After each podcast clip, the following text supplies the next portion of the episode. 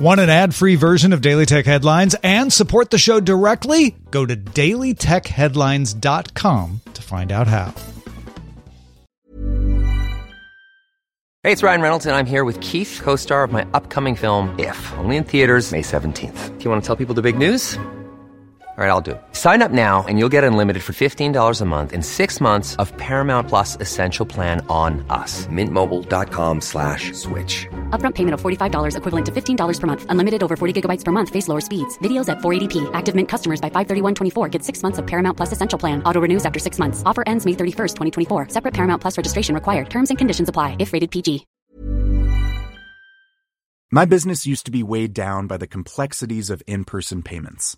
Then, Stripe Tap to Pay on iPhone came along and changed everything. With Stripe, I streamlined my payment process effortlessly. No more juggling different methods. Just a simple tap on my iPhone and transactions are complete. What's truly remarkable is how Stripe caters to all my customers' preferences. Whether they're using cards, Apple Pay, or other digital wallets, Stripe ensures a smooth checkout experience every time. Setting up Stripe was a breeze, taking just minutes to get up and running.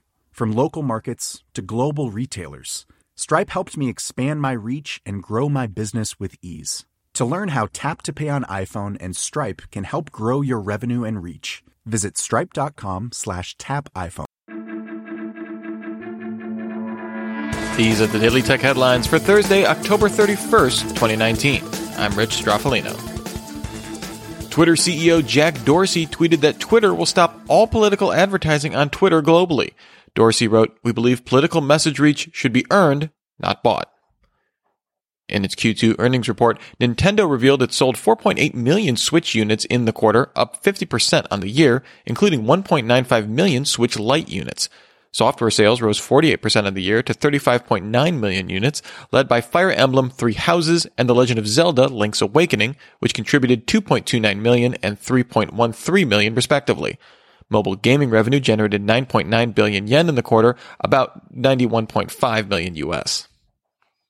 In Facebook's Q3 earnings, the company earned $2.12 per share on revenue of $17.65 billion, up 29% on the year. Analysts had expected revenue of $17.37 billion on earnings of $1.91. Monthly active users increased 1.65% of the year to 2.45 billion users, while daily active users increased 2% to 1.62 billion, including 2 million users in the US and Canada, the largest quarterly growth in the region in two years. The company stated 2.2 billion users access Facebook, Instagram, WhatsApp, or Messenger once a day, and 2.8 billion users access at least one of those services once a month. On the earnings call, Facebook CEO Mark Zuckerberg reiterated the company's stance on political ads, stating they are expecting to generate less than 0.5% of revenue in the coming year, and that the solution to misleading ads isn't banning them, but greater transparency. Apple earned $3.03 per share in Q4 on revenue of $64 billion. Analysts had expected revenue of $63 billion on earnings of $2.83 per share iPhone sales declined 9.2% of the year to $33.36 billion. Services revenue, meanwhile, grew 17.9% of the year to hit a new high of $12.5 billion, with paid subscribers across services up 36% to 450 million users. Mac revenue decreased 5% of the year to $6.9 billion.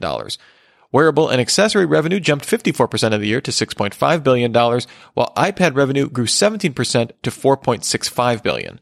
On the earnings call, Apple announced that the company would allow Apple Card users to buy an iPhone interest free over 24 months. The Department of the Interior issued a statement to Bloomberg that it would ground non-essential Chinese drones pending review of its drone program. The department made an exception for emergency purposes like fighting wildfires, search and rescue, and dealing with natural disasters. The Department of the Interior has a fleet of 810 unmanned aircraft, 15% of which are made by DJI, with the rest either made in China or using Chinese parts. In July, the department announced it completed a 15 month review of its drone program, which allowed for continued use of DJI drones. A bipartisan group of senators, meanwhile, introduced legislation back in September that calls for the Interior Department to stop using Chinese made drones. Automaker Fisker announced earlier this year that it planned to release an electric SUV in 2021. The company has now revealed that the SUV will be called the Fisker Ocean and plans to show a fully running production intent prototype sitting on the actual completely engineered platform on January 4th, 2020 at a private event. The vehicle will feature a full-length solar panel on the roof, which Fisker estimates will add up to 1,000 extra miles to the car a year. The target range for the vehicle is 250 to 300 miles on a charge of its 80 kilowatt hour lithium ion battery.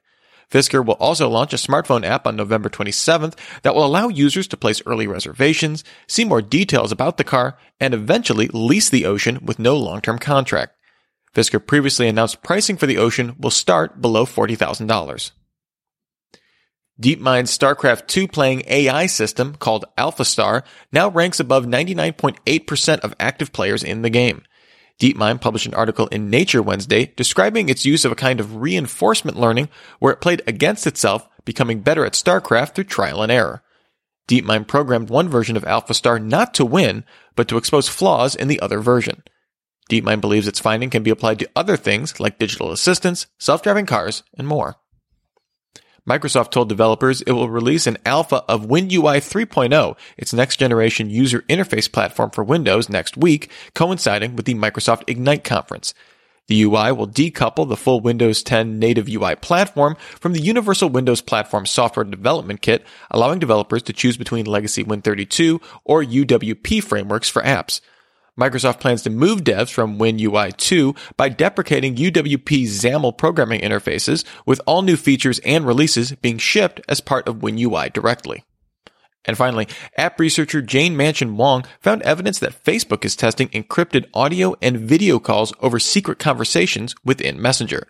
Secret Conversations is an opt-in feature that uses the same encryption standard as Facebook owned WhatsApp and was first introduced back in 2016. Back in March, Facebook announced it was planning to bring end-to-end encryption across all of its products. For more discussion of the tech news of the day, remember to subscribe to Daily Tech News Show at dailytechnewsshow.com. And remember to rate and review Daily Tech headlines wherever you get your podcast. Thanks for listening. We'll talk to you next time. And from all of us here at Daily Tech Headlines, remember, have a super sparkly day.